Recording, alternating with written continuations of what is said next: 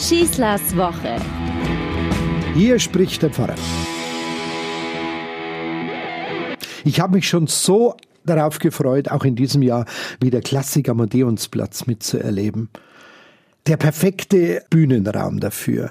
Auf Odeonsplatz zu sitzen, rechts die Theatinerkirche, vor dir die Feldherrnhalle, dahinter das Drückeberger Gassal, die Viscadi-Gasse, links der Hofgarten. Es wird langsam dunkel, es ist Sommer, es ist lau, es ist schönes Wetter, gehen wir einfach mal davon aus. Und du wartest auf ein sehr reichhaltiges Konzert.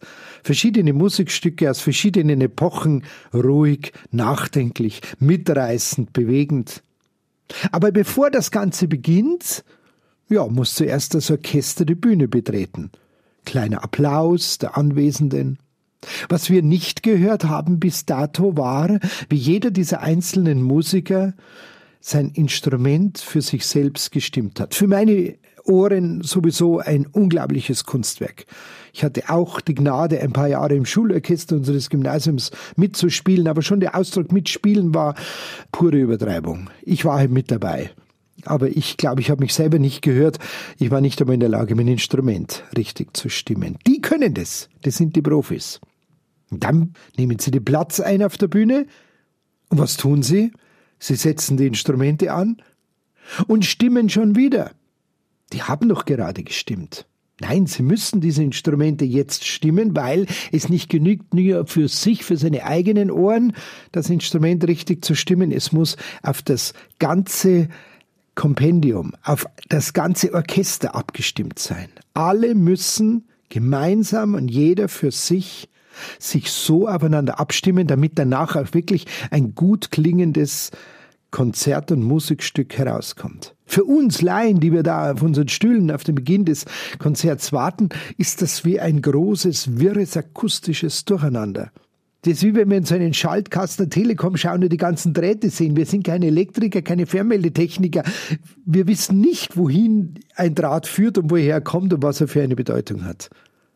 Und so geht es mir, wenn ich so ein Orchester vor dem eigentlichen Beginn, vor der großen Stille, die der Dirigent andeutet, wenn sie aufeinander ihre Instrumente abstimmen. Natürlich ist das kein bloßes Ritual, dieses Abstimmen. Es ist dringend notwendig. Denn nur mal sich das vorzustellen, wenn es ein Instrument nur verstimmt ist, dann klingt alles schräg. Es muss unbedingt neu gestimmt werden. Die Saiten müssen aufeinander und auf die anderen Instrumente abgestimmt werden, also sozusagen doppelt gestimmt sein. Erst diese Abstimmung ermöglicht es, dass aus dem Vielklang aller Instrumente, die man da sehen kann, ein einheitlicher, ein guter, ein wohltuender Klang für unsere Sinne wird. Und genauso ist es in unserem Leben. Darum gehe ich gerne in solche Konzerte. Unsere jeweilige Stimmung hängt doch immer auch damit zusammen, nicht nur, wie es mir mit mir selber geht, sondern wie ich auf meine Umwelt, auf die Gegebenheiten um uns herum abgestimmt bin oder eben nicht. Erst wenn wir zustimmen können, haben wir eine Chance, selber zufrieden zu sein. Mein großer Lehrer Elmar Gruber hat es so ausgedrückt, zuerst muss es mir doch gut gehen und dann kann es dir gut gehen. Aber dazu muss ich mich selbst auf dich abstimmen können.